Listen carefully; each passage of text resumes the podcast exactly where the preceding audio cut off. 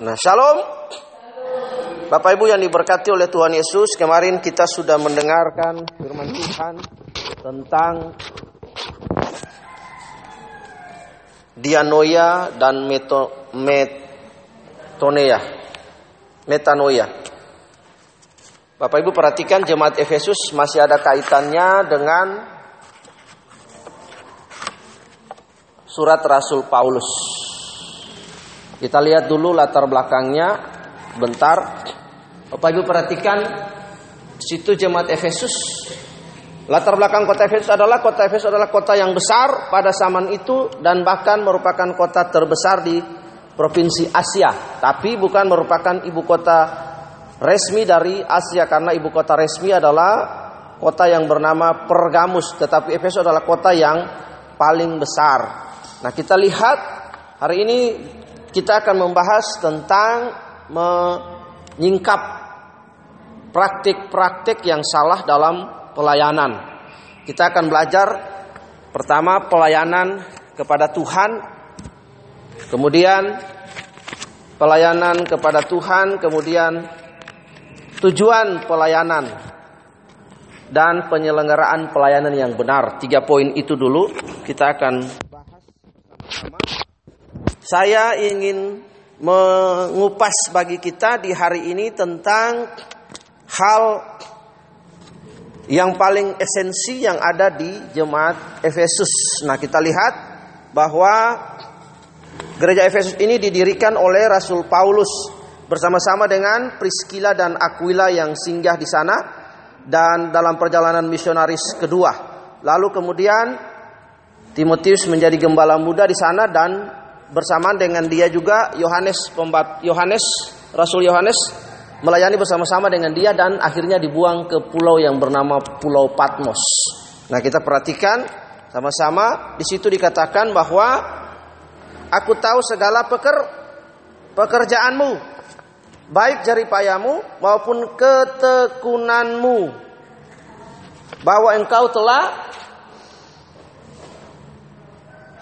naik lagi Ya.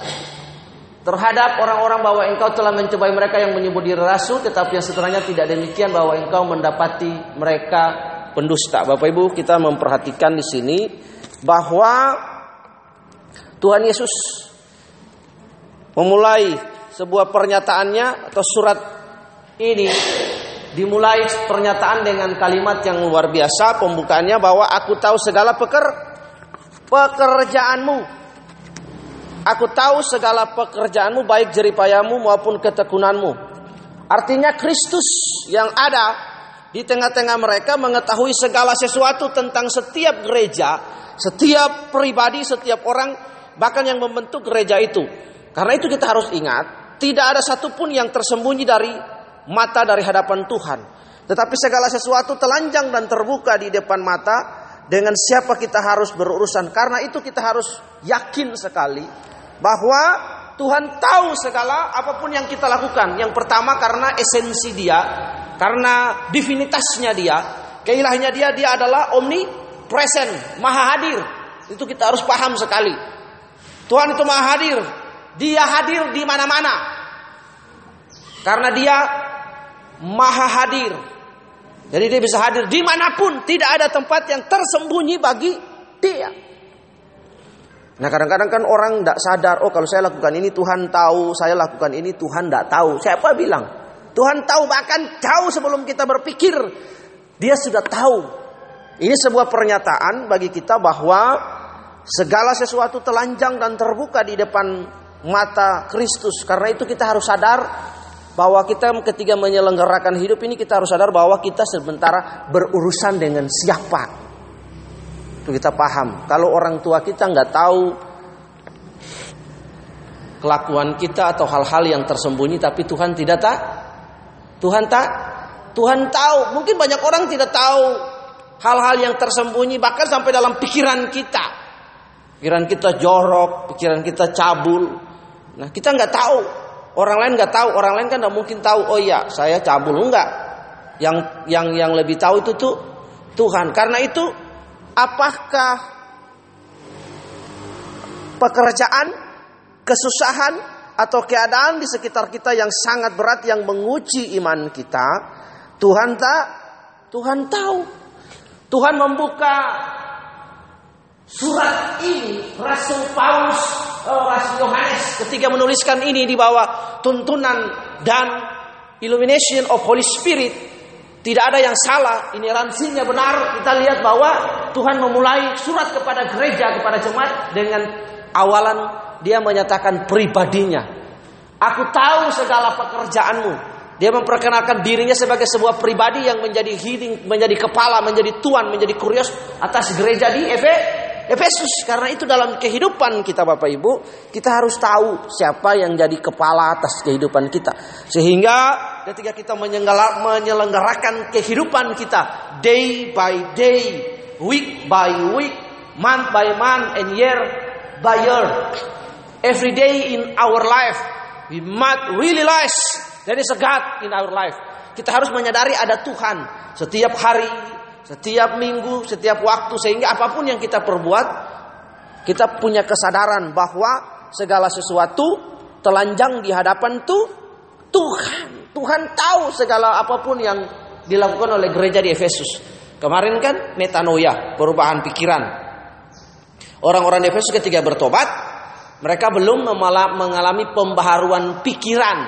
Mereka masih berjalan dengan karakter yang lama, habitat yang lama, pola pikir yang lama even though they are Christian. Sekalipun mereka orang Kristen, sudah bertobat terima Injil, tapi mereka perlu mengalami pembaharuan pikiran. Itulah sebabnya Paulus berdoa. Nah, nanti dalam konteks Wahyu pasal 2 ini kita akan lihat bahwa mereka menyelenggarakan pelayanan tidak dengan understanding yang benar, tidak dengan pengertian yang benar. Ini peringatan bagi setiap kita. Contoh seperti tadi.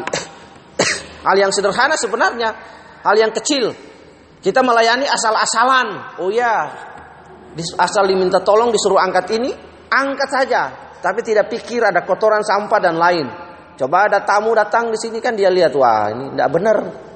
Jadi kita melayani bukan saja sekedar melayani tapi memberikan yang terbaik. Karena kalau setiga ayat 23 itu bilang, nah, apa pun yang kamu lakukan lakukan untuk Tuhan, bukan untuk manu. Bukan apa yang kamu lakukan lakukan untuk tuh untuk Tuhan. Lihat di situ. Karena itu mari kita kembali lagi ke pokok pelajaran kita di sini. Tuhan dalam penerapannya, aku tahu segala pekerjaanmu, aku tahu artinya bahwa apakah ada penderitaan, ada problem yang banyak, ada pergumulan, kita tidak boleh beranggapan bahwa Tuhan tidak tahu. Karena itu Tuhan luar biasa sekali membuka pernyataan kepada gereja di Efesus ini dengan kalimat yang luar biasa. Aku tahu segala pekerjaanmu apa pun itu. Kalau kita membaca dalam Ibrani, mari kita membaca dalam Ibrani pasal yang keempat ayat ke-13, maka kita akan menemukan hal yang luar biasa. Itu tidak usah dibuka. Tetap aja Wahyu pasal yang kedua, tapi kita akan buka Ibrani pasal yang keempat ayat yang ke-13. Itu sungguh luar biasa pernyataan ini. Dan tidak ada satu suatu makhluk pun yang tersembunyi di hadapannya sebab segala sesuatu telanjang dan terbuka di depan mata dia. Yang kepadanya kita harus memberikan pertanggungjawab, pertanggungjawaban. Nggak ada yang tersembunyi apa pun pekerjaan kita, apa pun yang kita kerjakan di tempat gelap yang orang nggak tahu juga Tuhan tahu dan kita akan mempertanggungjawabkan di hadapan Tuhan. Kemudian kata segala pekerjaan. Saya mengeksposisi ini dengan cepat sekali karena ada poin penting yang ingin saya tekankan. Kata pekerjaan di situ adalah mencakup pelayanan-pelayanan yang mereka kerjakan. Bukan saja pelayanan-pelayanan yang mereka kerjakan, tetapi menunjuk kepada seluruh aspek kehidupan mereka. Lihat di situ. Aku tahu segala pekerjaanmu, jeripayamu, ketekunan, seluruh kehidupan mereka holistik, kehidupan mereka yang menunjuk kepada aspek kehidupan. Nah, kemudian kata jeripaya, jeripaya di situ Bapak Ibu ini mempergunakan kata kopos yang artinya menunjukkan pekerjaan sampai le sampai lelah. Karena itu orang Kristen juga tidak boleh menjadi orang yang malas. Kita harus bekerja keras bagi Injil, bekerja keras bagi Kristus. Kita tidak hanya bersantai karena itu Tuhan bilang bangkitlah. Semangatlah biar rohmu menyala-nyala, tunaikan tugas pelayanan apa pun kita. Kita bekerja sebagai seorang suami, sebagai seorang istri, sebagai seorang anak. Kita melayani, kita bekerja, kita sekolah yang baik, bersemangat, mencapai prestasi sebagai seorang suami. Kita melakukan yang terbaik bagi rumah tangga. Sebagai seorang istri kita melakukan juga yang terbaik bagi keluarga, membantu suami sebagai seorang pelayan, sebagai seorang staf yang lain. Kita memberikan yang terbaik melayani semampu kita, sekuat kita, sebisa kita, selama tenaga masih ada dalam kehidupan kita. Karena itu yang Tuhan mau. Karena Tuhan juga berkata, "Hai kamu hamba yang jahat dan hamba yang malas." Saudara bisa membuka dalam Lukas pasal 2 19 ayat 22. Nah, itu itu itu tidak uh, nanti Saudara buka saja di rumah. Lihat. Karena itu dan segala ketekunanmu. Bapak Ibu lihat di situ menggunakan kata hupomone yang artinya Saudara bahwa posisi lokal ketekunan. Nah, di situ dijelaskan bahwa mereka mendapat tantangan, tetapi mereka tetap tekun. Jadi Efesus adalah kota yang besar di situ, kota yang penuh cabul dengan penyembahan berhala dan lain sebagainya. Tetapi mereka tetap tekun di dalam berbagai tantangan yang mereka hadapi, sama seperti Pak Ahok dalam berbagai tantangan yang dia hadapi, pergumulan, tantangan, dinamika, menyatakan iman Kristennya di tengah-tengah bangsa ini yang bobrok, yang rusak, yang hancur, dia tetap menunjukkan integritas, tetap tekun, tidak berubah, tetap tidak melenceng, tetap tidak meleset. Ini yang luar biasa. Karena itu juga kita akan terus mendoakan beliau. Bapak Ibu lihat perhatikan ayat yang berikut dikatakan bahwa aku tahu bahwa engkau tidak dapat sabar terhadap segala pendusta yang menyebut dirinya rasul tetapi sebenarnya demikian. Nah, ini juga adalah peringatan bagi kita bahwa kita harus benar-benar kuat di dalam pengajaran, kuat di dalam doktrin supaya firman Tuhan itu menjadi landasan hidup kita sehingga kita tidak gampang mudah, kita tidak gampang sesat dan disesatkan oleh orang lain. Nah, itu hal-hal yang uh, penting bagi kita untuk kita perhatikan sebelum kita masuk kepada ayat yang inti di sini. Nah, kita lihat sekarang kita mau uh, kembali kepada tadi Wahyu pasal 2 ayat yang ke 4. Nah, itu. Nah, ayat-ayat yang lain tadi itu nanti kita bahas pada pertemuan-pertemuan lain tetapi yang ingin saya bahas pada hari ini adalah khususnya ayat yang keempat berkaitan dengan yang kemarin kita bahas tentang dianoia metanoia. Perhatikan di sini ayat 4 namun demikian aku mencela engkau karena engkau telah meninggalkan kasihmu yang se semula nah dari perjalanan tulisan Rasul Paulus dari Efesus pasal 1 ayat 15 saya kembali sebentar bahwa Rasul Paulus berdoa kepada orang Efesus karena pola pikir mereka rusak. Perhatikan ke sini. Pola pikir mereka rusak, pengertian mereka rusak. Kalau pengertian kita rusak, pengertian kita tentang sesuatu hal tidak benar, maka prakteknya juga tidak be, tidak benar. Dan kemudian praktek tidak benar menghasilkan hal yang tidak benar. Nah ini, lihat ayat 4.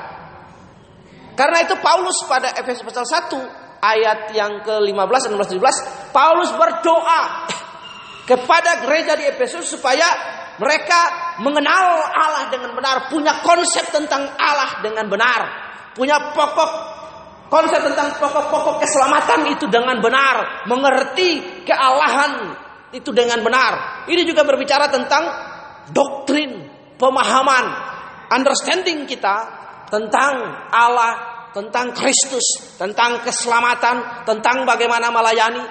Itu harus benar. Nah, kalau konsep ini tidak benar, maka turunannya ke bawah salah dalam kita melakukan segala sesuatu aplikasinya dalam kehidupan hari-hari menghasilkan sesuatu yang salah kalau konsepnya sudah salah kalau konsep kita kita melayani asal-asalan maka kita akan melakukan pekerjaan itu asal-asalan hasilnya juga asal-asalan karena itu kita melayani dengan baik punya understanding punya pengertian seperti hal yang kecil-kecil tadi saya melayani saya melakukan ini untuk siapa bukan untuk saya Bukan untuk gereja, bukan untuk paroi, bukan untuk yang lain, tapi untuk Tuhan. Itu konsep yang benar. Kalau konsep yang benar, maka kita akan melakukan segala sesuatu dengan hati yang senang, dengan pengertian yang benar. Pujian datang daripada Tuhan bagi saudara. Karena itu kita perhatikan, Namun demikian, aku mencela engkau karena engkau telah meninggalkan kasihmu yang semula. Ini kaitan sekali dengan Efesus pasal 1 tadi.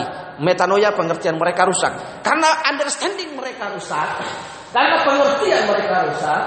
Mereka melakukan pelayanan itu dengan tidak berdasarkan pengertian yang benar. Ini bukan saja tentang berbicara tentang kasihmu yang semula. Lihat tadi, Tuhan memuji mereka. Tuhan memuji, aku tahu. Tuhan mengerti keberadaan mereka. Tuhan tahu bahwa mereka tekun, mereka semangat, mereka bekerja. But without the good understanding. Tapi tanpa pengertian yang benar kepada Allah. Karena tadi Paulus sudah pertama itu berdoa kepada mereka supaya pengertian mereka itu benar. Kalau dalam pengertian benar, hari-hari penerapannya juga benar di situ. Aku mencela engkau karena engkau telah meninggalkan kasihmu yang se semula. Tuhan memuji mereka hebat secara doktrin, mereka benar, bagus sekali. Secara ketekunan mereka luar biasa bekerja keras bagi pekerjaan Injil. Gereja bertumbuh luar biasa, jeripaya ketekunan. Tuhan tahu. Tapi sampai kepada titik ini, Tuhan mengkritik mereka habis-habisan. Tuhan mengkritik mereka. Kalau boleh dalam bahasa yang kasar, Tuhan mencela mereka. Tuhan kritik mereka. Tuhan mencela. Ada ketidaksetujuan dari Tuhan. Jadi ini seperti sebuah pribadi. Sekali Tuhan itu kalau kita berhubungan dengan Tuhan, Tuhan itu kan pribadi. Tuhan punya rasa, Tuhan punya kehendak, Tuhan punya kemauan. Tuhan itu pribadi. Karena itu Tuhan menyatakan keberatannya. Namun demikian, aku kecewa dengan engkau. Tuhan mencela, aku mencela engkau. Aku mengkritik engkau. Aku tidak setuju dengan pelayananmu. Karena apa? Karena engkau telah meninggalkan kasihmu yang semula. Kalau kita mengerti kata kasih, kasih itu adalah agape. Agape kita mengasihi A, kita mengasihi Allah. Dari kata agape, agapau, agapate. Bapak Ibu, kasih kepada Allah menjadi hal yang paling esensial dalam pelayanan dan kehidupan kita. Suatu saat, Bapak Ibu, Paulus, Petrus bertemu dengan Tuhan Yesus dan kemudian Petrus menyatakan Yesus menyatakan kepada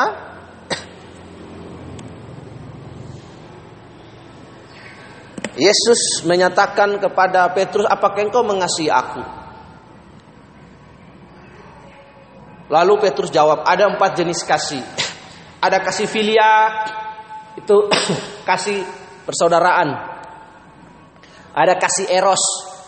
Kasih eros itu kasih hawa nafsu. Jadi kita lihat orang kita nafsuan. Kasih filia, kasih eros. Makanya pemerkosaan itu sering terjadi karena dia lihat orang dia nggak tahan dia nafsu. Nah, perkosa orang. Kemudian ada kasih storge. Kasih sesama saudara. Rekan sesama. Kemudian ada kasih agape. Kasih agape yang mendasari hidup. Kasih agape inilah yang menjadi dasar pengertian kita untuk kita melayani. Nah ini, karena itu praktek-praktek pelayanan dalam gereja di mana orang tidak memahami apa itu pelayanan kepada Tuhan, tujuan pelayanan kepada Tuhan dan penyelenggaraan pelayanan yang benar kepada Tuhan. Mereka melayani begitu saja. Ada satu contoh yang akan kita bahas Saudara perhatikan dalam Lukas pasal yang ke-9 itu ada Maria dan Marta. Mereka sama-sama melayani Yesus.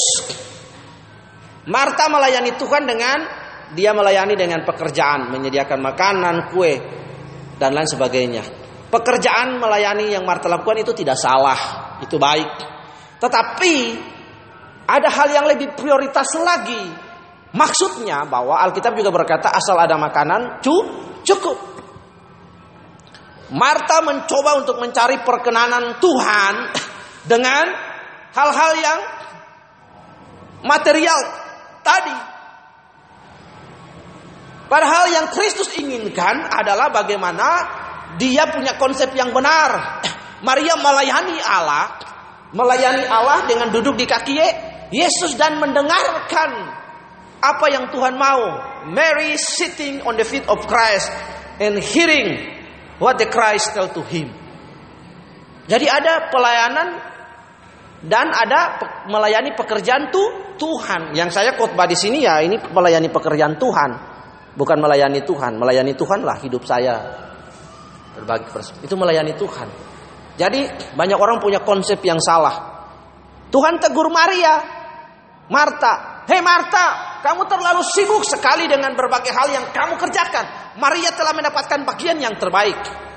Nah, konsep yang sama ini dilakukan juga oleh orang Efesus. Mereka melayani Tuhan dengan tekun, dengan semangat, tapi tanpa understanding yang benar, tanpa pengertian yang benar. Ketika kita kehilangan pengertian kita, relationship kita, hubungan kita dengan Allah, maka semua yang kita kerjakan menjadi kering. Sampai kepada satu titik nanti pernyataan ini akan datang. Aku mencela engkau karena engkau telah meninggalkan kasihmu yang se semula. Nevertheless I have somewhat against thee because thou hast left thy first love. Keren sekali ayat ini. Bapak Ibu perhatikan karena itu kita harus mengerti dan memahami yang pertama apa itu pelayanan kepada Tuhan. Apa itu pelayanan kepada Tuhan? Banyak orang Kristen yang salah memahami pengertian pelayanan kepada Tuhan Allah. Mereka berpikir bahwa pelayanan hanyalah kegiatan dalam lingkungan gereja. Ini adalah pengertian yang salah dan benar-benar bisa menyesatkan. Sesungguhnya pelayanan kepada Allah adalah semua tindakan baik yang dipikirkan, yang dilakukan, yang diucapkan sesuai dengan pikiran dan perasaan Allah. Karena kita melayani Allah. Allah adalah pribadi. Karena itu Allah harus merasakan, menikmati juga pelayanan hidup kita yang kita kerjakan. Karena itu kalau 3 ayat 23, apa pun yang kamu lakukan, lakukanlah untuk Tuhan, bukan untuk manusia. Lakukan untuk Allah apa pun jadi hidup kita sebenarnya pelayanan. Gereja bukan tempat untuk pelayanan, tapi tempat untuk menerima pengajaran. Pelayanan yang ada di yang benar adalah di rumah tanggamu, di pekerjaanmu, di hidup di lain tempat. Saya bilang saya mau melayani Tuhan. Di mana melayani Tuhan di gereja? Jadi sehingga saya bilang melayani Tuhan di gereja. Itu melayani pekerjaan tuh Tuhan, melayani Tuhan di seluruh hidup kita. Kita bawa kepada Allah. Apa pun yang kita hidup, kita hidup sebagai seorang masyarakat di luar sana. Nah, bukan di gereja. Gereja adalah tempat di mana kita menerima pengajaran. Karena itu kasih agape menjadi sesuatu landasan yang penting. Kalau kita punya konsep yang benar, maka kita akan melihat pelayanan kita akan benar. Melayani dengan benar, melayani pekerjaan-pekerjaan Tuhan dengan benar, baik pelayanan-pelayanan yang kelihatannya sepele, pelayanan-pelayanan yang kelihatannya kecil, pelayanan-pelayanan yang kelihatannya tidak dipandang oleh orang. Tapi karena kita punya understanding yang benar, kita punya premis yang benar, kita punya pengertian yang benar, kita melakukan dengan hati kepada Allah, maka kita berkenan kepada Allah. Kan orang sering kan tampil, lihat. Oh kalau pelayanan seperti ini keren dilihat orang. Nyanyi, khotbah, bikin pujian, main musik. Tapi kalau suruh ngepel, atur kursi mana orang mau kan nggak dilihat. Kan seperti itu. Banyak orang ingin tam tampil. Ini acara KKR besok tanggal 11. Saya mimpin pujian. Akan berdiri di hadapan sekitar seribu orang lebih Secara manusia ya mungkin kota ini kecil tapi senang juga bangga istilahnya oh itu berdiri. Tapi apa itu kebanggaan bagi saya enggak? Karena setiap acara doa saya ikut doa doanya, ikut doa ikut doanya. Mendingan saya berdoa, nggak mimpin pujian enggak apa-apa. Daripada saya mimpin pujian saya tidak berdoa. Berdoa kan gaya di depan orang tahu, eh, nggak pernah berdoa. Maksudnya berdoa di sini adalah mengikuti pertemuan-pertemuan doa yang diikuti oleh panitia pribadi dengan Allah, pengertian yang benar. Nah, maka kita akan melakukan. Karena itu yang pertama kita harus belajar. Itulah sebabnya Jika ada orang yang bertobat dan rindu melayani Tuhan, tidak harus ditarik dalam lingkungan gereja, tapi ia harus mengembangkan cara berpikir sesuai dengan kebenaran Alkitab. Alkitab atau memiliki pikiran dan perasaan Kristus itulah gaya hidup. Nah, ini yang benar. Karena itu kita harus mengerti yang pertama pelayanan kepada Tuhan adalah kita harus terus menerus merubah pola pikir kita. Lihat jemaat Efesus. Mereka pertama punya understanding rusak. Dianoia mereka rusak. Pikiran mereka belum dipengaruhi transformasi sehingga mereka sepertinya kesannya melayani dengan semangat tapi tidak terarah, tidak terukur sembarangan, tidak mempunyai dasar, tidak mempunyai tujuan, tidak memaknai pelayanan itu menjadi sebuah dedikasi kepada kurios, kepada Allah, kepada Tuhan. Tuhan mencela mereka karena mereka meninggalkan kasih. Jika kasih pengertian kita akan Allah, lalu hidup kita sesuai mengerjakan keselamatan dengan takut akan Tuhan lalu mengasihi Allah dengan seluruh hidup kita. Bahwa pelayanan yang kita lakukan adalah untuk raja segala raja Tuhan yang hebat Tuhan yang mulia dengan pengertian yang benar maka akan jadi hal yang benar. Karena itu memulai segala sesuatu itu harus dengan pengertian yang benar. Kalau pengertian salah kan kita punya pengertian dulu yang benar dulu. Ketika kita mau ke tabanan mau tabanan tujuannya apa? Di sana mau apa Siapa yang ikut? Pakai kendaraan apa? Semuanya jelas. Sampai sana buat apa? Jam berapa? Baliknya jam berapa? Di sana ketemu dengan siapa? Apa-apa saja lakukan. Kalau tuju, tujuannya untuk pelayanan, jangan ke pasar kodok. Iya. Amin. iya. Kalau tujuannya ke pelayanan, jangan ke pasar kodok. Iya, pasar kodok lain dulu. Nah, itu. Kalau tujuannya ke pondok, jangan ke tempatnya Omeri. Nah, istilahnya begitu. Oh, iya. Kan begitu. Belanja saja. Balik kalau mau ke tempat Omeri kasih tahu dulu Bapak saya mau ke tempat Omeri. Oke. Nah, jadi seperti itu istilahnya. Itu yang benar. Kalau pengertian benar, maka hasilnya apa? Hasilnya benar. Karena itu pelayanan kepada Tuhan. Tuhan itu memiliki pikiran dan perasaan. Kita harus punya kesadaran bahwa Tuhan itu pribadi. Kita melakukan pelayanan ini kepada sebuah pribadi yang agung, sebuah pribadi yang luar biasa. Karena itu praktek-praktek pelayanan yang salah ini kita harus terobos. Kita harus dikasih pengertian supaya kita melayani dengan benar. Ini kan praktek-praktek pelayanan yang tidak benar, yang sementara dipraktekkan oleh gereja di Efesus.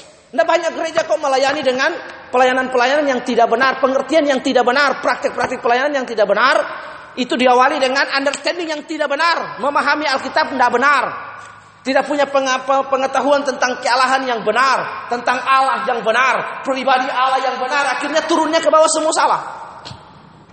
Nah itu karena kita harus pahami itu. Standar kita melayani adalah kita menyenangkan hati ba, hati Bapa. Tujuan pelayanan kita menyenangkan hati Bapa. Tuhan mengkomunikasikan, Yesus mengkomunikasikan Injil dari empat Injil itu, Bapak Ibu lihat Injil sinopsis itu lihat, dia selalu menggambarkan dirinya sebagai tu Tuhan. Kita sebagai ham, hamba. Bagaimana kita menyenangkan Tuhan kita, bos kita. Katakan Jesus is my boss. Iya. Jesus is my boss. Jadi kalau saudara mau pergi ke gereja, saudara mau mau, mau ke mana Pak? Oh mau ketemu bos. Iya. Siapa bosnya? Oh bos. Iya bos Yesus. Ah, kan gitu. Jadi kalau saudara kerja, saudara bayangkan saudara sedang melayani Tuhan, bosmu, majikanmu. Iya. Amin. Tak melayani dengan sungguh-sungguh. Puji Tuhan, saya lihat mobil tambah hari tambah kinclong. Eh, tambah bersih. Nah, ini kan pelayanan yang hatinya benar. Kalau hatinya benar, mobilnya kinclong. Tapi kalau hatinya nggak benar, mobilnya karatan. Pasir laut masuk, mobilnya kotor, mesinnya hancur semua. Itu nggak benar tuh. Nah, kalau nggak benar ya dia urusan sama Tuhan. Hati-hati, nggak urusan sama saya. Saya nggak ngurus kok. Yang yang punya Tuhan. Ntar bosnya, bos Yesus bilang, wah ini nggak benar, gue kepret lu ya. Nah, hati-hati kalau dikepret bahaya. Karena itu tujuan pelayanan harus benar. Yang berikut kita akan melihat di sini kita juga harus menyelenggarakan pola pelayanan dengan benar. Lihat di sini. Kita harus menjadi penyelenggara pelayanan dengan benar. Banyak orang Kristen yang aktif bergereja, aktivis bahkan pendeta menganggap Tuhan hanya sekedar wacana percakapan tapi tidak menjadi pribadi yang hidup dan mencengkeram hidupnya. Tanpa disadari sering dianggap sebagai sebuah sistem yang hanya dipercakapkan tetapi tidak dihadapi dan diperlakukan secara real. Kalau orang beragama, sistem yang dimaksud adalah hukum-hukumnya. Bagi mereka yang penting sudah melakukan hukum dan aturan Tuhan, sudahlah oke. Okay. Nah ini juga yang dialami oleh jemaat Yesus. Bahkan pendeta, pengerja, full timer. Bahwa melayani itu liturgis, itu aturan. Bahwa saya harus melayani di gereja. Karena saya pengerja, saya harus melayani. Kalau saya nggak ikut doa, maka saya saya akan akan dimarahin pendeta. Saya tidak dikasih PK. Saya tidak dikasih persembahan kasih dan lain sebagainya. Itu bukan seperti itu. Yang benar adalah saya melayani di sini karena Tuhan mengasihi saya. Saya lakukan ini bukan untuk yayasan, bukan untuk gereja, bukan untuk lain, tapi saya lakukan untuk bos Yesus. Jadi kalau saya melakukan dengan sungguh-sungguh dengan senang sambil nyanyi sambil go, gosok si ijo, ah si ijonya digosok-gosok, terus Tuhan Tuhan lihat dari surga, wih sudah satu tiga empat tahun. Dia sayang sama si ijo, terus digosok si ijo, ah saya ganti aja ijonya, si perak, Iya, peraknya muncul. Innova, ah, hijau gadang kan? Eh kemarin hijau gadang, hijau gadang, nanti diganti perak gadang lagi kan? Istilahnya gitu. Jadi melakukan. Nah banyak orang melayani seperti aturan hari Minggu ke gereja. Saya harus khotbah, saya harus pujian jam sekian, tanggal sekian. Ini jadwal saya. Bukan seperti itu. Itu liturgi di gereja. Nah ibadah yang seperti itu kan sudah disetting, diatur. Kita melakukan segala sesuatu karena ada maksud, ada tujuan. Karena itu penyelenggaraan pelayanan harus benar.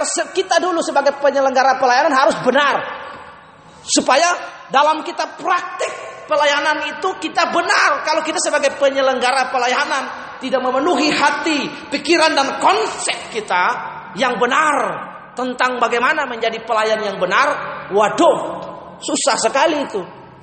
Maka dalam praktek pun kita nggak benar. Kita perhatikan dulu, kita lihat sama-sama di dalam uh, eh, 2 Korintus pasal 4 ayat 2. Kita lihat sama-sama ya. 2 Korintus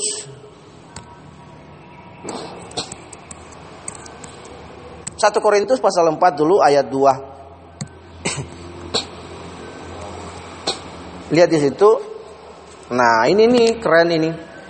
Ayat ayat 1 dan ayat 2, lihat. Demikianlah hendaknya orang memandang kami sebagai hamba-hamba Kristus yang kepadanya dipercayakan rahasia Allah. Yang akhirnya dituntut dari pelayan-pelayan demikian ialah bahwa mereka ternyata dapat dipercaya dapat dipercayai. Lihat di situ. Tolong dibangunin di belakang itu arkipus itu. Lihat mereka ternyata dapat dipercaya dapat dipercayai. Nah ini karena itu sebagai penyelenggara pelayanan kita dapat dipercaya oleh Tuhan, oleh kurios kita. Kita dapat dipercaya. Ada banyak orang yang percaya Tuhan, tapi Tuhan tidak mempercayai mereka. Saudara mau percaya Tuhan dan dapat dipercaya oleh Tuhan. Itu dua-dua harus kita lakukan. Karena itu yang akhirnya dituntut dari mereka adalah bahwa mereka ternyata dapat dipercayai. Kita lihat lagi yang berikut lagi. 2 Korintus 4 lagi. 2 Korintus 4 ayat 2 juga sama. Lihat di situ. 2 Korintus 4 ayat yang kedua. Tetapi kami menolak segala perbuatan tersembunyi yang memalukan. Kami tidak berlaku licik dan tidak memalsukan firman Allah sebaiknya. Kami menyatakan kebenaran. Dan dengan demikian kami menyerahkan diri kami untuk dipertimbangkan oleh semua orang di hadapan hadapan Allah. Lihat di situ Bapak Ibu yang dikasih oleh Tuhan Yesus. Ini sungguh luar biasa. Lihat apa yang dilakukan jemaat yang di sini. Aku engkau karena engkau meninggalkan kasihmu. Karena itu sebagai penyelenggara pelayanan yang melakukan pelayanan, understanding kita benar dulu sehingga kita menjadi penyelenggara penyelenggara pelayanan. bukan saja menjadi penyelenggara pelayanan, tapi menyelenggarakan hidup kita sendiri pun kita benar. Ketika dalam kehidupan ini benar, dapat dipercaya oleh Allah, dapat diterima oleh Allah, menyukakan Allah, lalu kita bisa menjadi penyelenggara pelayanan yang baik. Dan itu akan dinikmati buahnya manis oleh banyak banyak orang. Jika kita menjadi penyelenggara, coba kita perhatikan.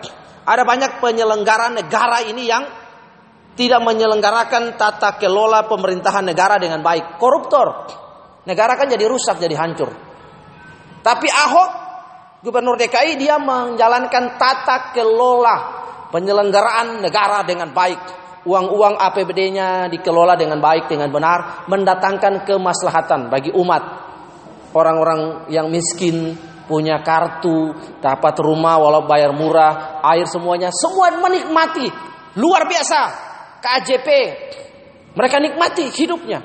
Karena Ahok sebagai orang yang dipercaya tidak saja oleh negara, tapi Tuhan berdasarkan Roma 13 bahwa tidak ada pemerintah yang tidak berasal daripada Allah menyelenggarakan hidupnya dengan baik.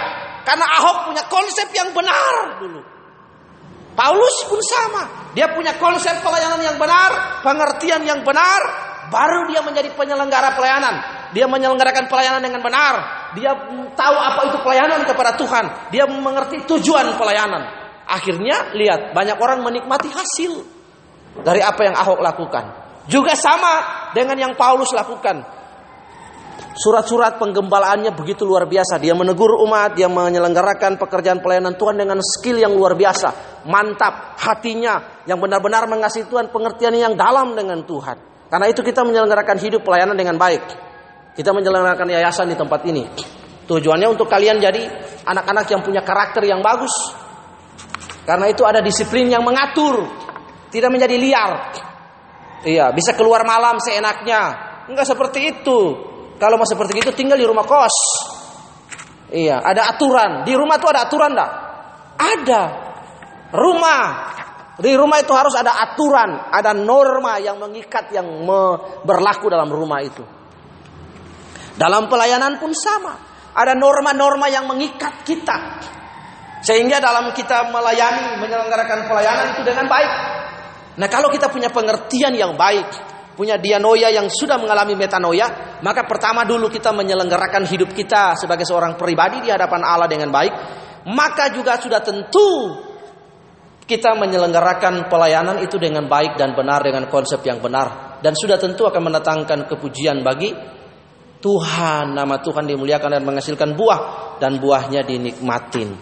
Dan tujuan pelayanan adalah untuk kemuliaan Allah. Ada banyak gereja yang memiliki tujuan pelayanan agar jemaat diberkati dalam usaha, dalam bisnis, dalam pekerjaan, maju, keluarga harmonis, anak-anak berhasil dalam studi karir, mendapat jodoh yang baik sesuai dengan kemauan orang tua, kalau sakit Tuhan segera sembuhkan. Bila ada persoalan dalam kehidupan Tuhan segera menolong. Hidup bisa dijalani lebih mudah dan bisa membuktikan kepada masyarakat bahwa anak-anak Allah itu beruntung seperti yang mereka lihat dengan ukuran kebersihan yang dipaparkan tersebut. Kelihatannya tujuan pelayanan ini benar. Tapi sebenarnya salah. Tujuan pelayanan bukanlah untuk memenuhi kebutuhan jasmani. Untuk pemenuhan kebutuhan jasmani.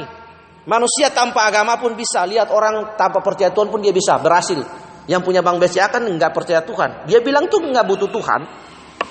Tapi yang benar adalah bahwa orang-orang yang melayani untuk Allah lihat di situ. Tujuan pelayanan yang salah di atas yang dikemukakan di atas bisa membuat rencana Tuhan tidak dikenali oleh umatnya. Karena itu pemenuhan kebutuhan jasmani rumah tangga haruslah diselesaikan dengan tanggung jawab setiap kita menyelesaikan tanggung jawab tanggung jawab kita. Lihat di situ, bila seorang hendak hidup layak, memiliki sandang pangan dan papan memadai, maka ia harus bekerja keras, rajin, jujur, hemat dan menegakkan prinsip ekonomi yang baik. Kalau orang yang tidak mengenal Allah bisa diberkati, apalagi yang mengenal Allah, mengenal Allah, Bapak Ibu. Orang-orang tanpa Kristus pun dapat mempertahankan hidupnya. Lihat harus diingat bahwa Allah adalah Allah yang adil yang menerbitkan matahari bagi orang yang jahat dan yang baik dan menurunkan hujan bagi orang yang benar dan yang tidak benar. Pertama adalah bagaimana tujuan pelayanan kita adalah bahwa kita memindahkan hati dari dunia ini ke dalam kerajaan sorga. Berarti ketika kita melayani Tuhan, kita harus mengerti dulu bahwa kita tidak harus memiliki dan mengharapkan dunia ini seperti anak-anak dunia. Ingat Tuhan berkata bahwa Dunia ini sedang lenyap dengan keinginan keinginannya. Tetapi orang yang melakukan kehendak Allah tetap hidup. Dunia artinya sistem tatanan. Lihat akhir-akhir ini. Dunia tambah heboh dengan berbagai kejadian peristiwa yang aneh-aneh. Setiap saat muncul. Hal-hal yang menawarkan hedonisme, kenyamanan, dan lain sebagainya. Itu bukan tujuan kita. Tujuan kita adalah bahwa kita dapat menjadi serupa segambar dengan Allah. Harus diingat bahwa cinta uang adalah akar segala kejahatan. Kekayaan membuat seseorang tidak dapat mengerti firman Tuhan. Kata harta yang sesungguhnya di ayat ini adalah aletinos yang berarti kebenaran. Jadi kebenaran kita itu adalah harta. Menjadi serupa dengan Tuhan mengerti itu adalah harta. Firman Tuhan berkata Kristus adalah rahasia yang tersembunyi berabad-abad. Karena itu dalam pelayanan kita harus menggiring orang untuk menjadi serupa segambar dengan Tuhan. Bukan mendorong orang itu, ayo semangat kamu pasti benar kamu diberkati. Tetapi itu bukan tujuan kita. Tujuan kita adalah bahwa kita akan masuk kepada langit baru dan bumi yang ba baru. Kedua, kita memberi diri sepenuhnya bagi proses pendewasaan agar Tuhan bisa mengkloning kita menjadi orang percaya sampai kepada tujuan kita memperagakan kehidupan pribadi Yesus. Yang ketiga adalah kita menyerahkan diri sepenuh bagi Tuhan yang telah membeli dengan darah yang mahal. 1 Korintus 6 ayat 19 sampai 20. Kita memiliki kesadaran diri bahwa kita bukan milik kita sendiri. Karena itu kita tidak hidup bagi diri kita, tapi kita hidup bagi bagi Tuhan. Lihat jemaat di Efesus ini menyelenggarakan pelayanan dengan pengertian yang salah sekali. Akhirnya Tuhan berkata di situ, karena engkau telah meninggalkan kasih semula. Karena itu ingatlah masih ada kesempatan opportunity kepada mereka. Di situ dikatakan bahwa lakukan lagi apa yang semula engkau lakukan. Jika tidak demikian, aku akan datang kepadamu dan akan mengambil kaki dianmu dari tempatnya jika engkau tidak bertobat. Lihat di situ ini menjadi alarm bagi kita, menjadi pelajaran bagi kita dari gereja di Efesus. Ada kesempatan yang diberikan oleh Kristus yang dari awal itu berkata bahwa aku tahu segala pekerjaanmu. Jadi ada kesempatan bagi kita selama masih ada ruang, masih ada space kita mengisinya dengan pengertian yang benar dari kebenaran firman Allah, lalu kita melayani dengan benar, memperagakan Injil dengan benar, menyelenggarakan pelayanan dengan hidup kita dengan benar, menjadi penyelenggara-penyelenggara pelayanan dengan benar, maka di situ dikatakan Tuhan memberikan kesempatan kepada kita. Biarlah anugerah ini, zaman ini, waktu ini menjadi kesempatan bagi kita untuk kita kembali lagi kepada agape, kepada Allah yang adalah kasih. Semua yang kita lakukan harus bermuara kepada Allah. Jadi hidup kita, landasan hidup kita adalah Kristus. Kemudian dibangun di atasnya. Semua yang kita kerjakan merujuk kepada Tuhan Allah. Apa pun yang kita lakukan, kita bekerja, kita makan, kita masak, kita hidup, kita bekerja di kantor dan lain sebagainya, aktivitas pelayanan, aktivitas hidup bermuara kepada sebuah tindakan yang bernama agape, yaitu kasih kita kepada Allah kita. Allah itu adalah kasih. Itu yang harus kita lakukan dalam hidup. Kalau pelayanan penyelenggaraan pelayanan berdasarkan hal ini maka praktek-praktek pelayanan dalam kita melayani di gereja, di yayasan, di masyarakat dan lain akan menjadi pengertian yang benar dan menghasilkan hal yang benar. Dengan demikian kita tidak akan kecewa dengan orang, kita tidak akan kecewa dengan manusia. Karena kalau kita punya persepsi yang salah, understanding yang salah, saya melayani dengan pengertian yang salah, maka suatu saat kita akan kece, kecewa, kita akan kucawa dengan orang itu. Iya, ah gini gini, ah gini gini. Tapi kalau kita punya konsep pelayanan everything kita has done yang sudah saya lakukan, yang sudah saya kerjakan, yang ingin saya kerjakan adalah bagi Allah yang sudah mengasihi saya. Maka pekerjaan-pekerjaan yang kita lakukan itu akan menghasilkan buah yang manis dan yang matang. Biarlah pengertian ini menolong kita sehingga kita bisa belajar dan tidak lagi melakukan dan menerapkan praktek-praktek pelayanan yang salah tanpa pengertian yang jelas, tanpa understanding yang jelas. Mari tunduk kepala dan kita berdoa. Tuhan Yesus, kami bersyukur untuk hari ini. Terima kasih buat kebenaran firman yang sudah kami dengar. Kami belajar bersama-sama dari kisah teladan dan kehidupan gereja di Efesus yang mana Tuhan boleh datang dan memperkenalkan diri dan mengetahui segala yang mereka kerjakan, ketekunan, jeripaya, semangat mereka, bahkan giatnya mereka melawan penyesatan dan kuatnya mereka dalam doktrin. Tetapi mereka kehilangan understanding dan pengertian bagaimana melayani Allah dengan baik, dengan kasih, dengan sungguh-sungguh. Tuhan, biarlah understanding kami dibangun atas dasar agape, atas dasar kasih Allah kepada kita, meresponinya dengan melayani dengan benar dalam hidup sehari-hari dan dalam pelayanan bermasyarakat. Pertama kami harus menyadari dan punya pengertian yang benar tentang Allah, tentang tujuan pelayanan, tentang menjadi penyelenggara pelayanan yang baik. Sehingga dalam segala hal yang kami kerjakan, yang kami lakukan Tuhan, kami boleh menjadi penyelenggara penyelenggara pelayanan yang baik dan benar. Di dalam nama Yesus, Roh Kudus terus mengadvokasi kami, mengingatkan kami akan kebenaran, akan dosa, dan akan penghakiman. Ketiga hal ini menolong kami supaya kami berjaga, kami berawas-awas, dan kami waspada. Lalu mengerjakan keselamatan kami dengan takut akan Tuhan. Roh Kudus tolong kami semua. Di dalam nama Tuhan Yesus, kami sudah berdoa dan kami mengucap syukur. Haleluya, haleluya. Amin. Tuhan Yesus memberkati.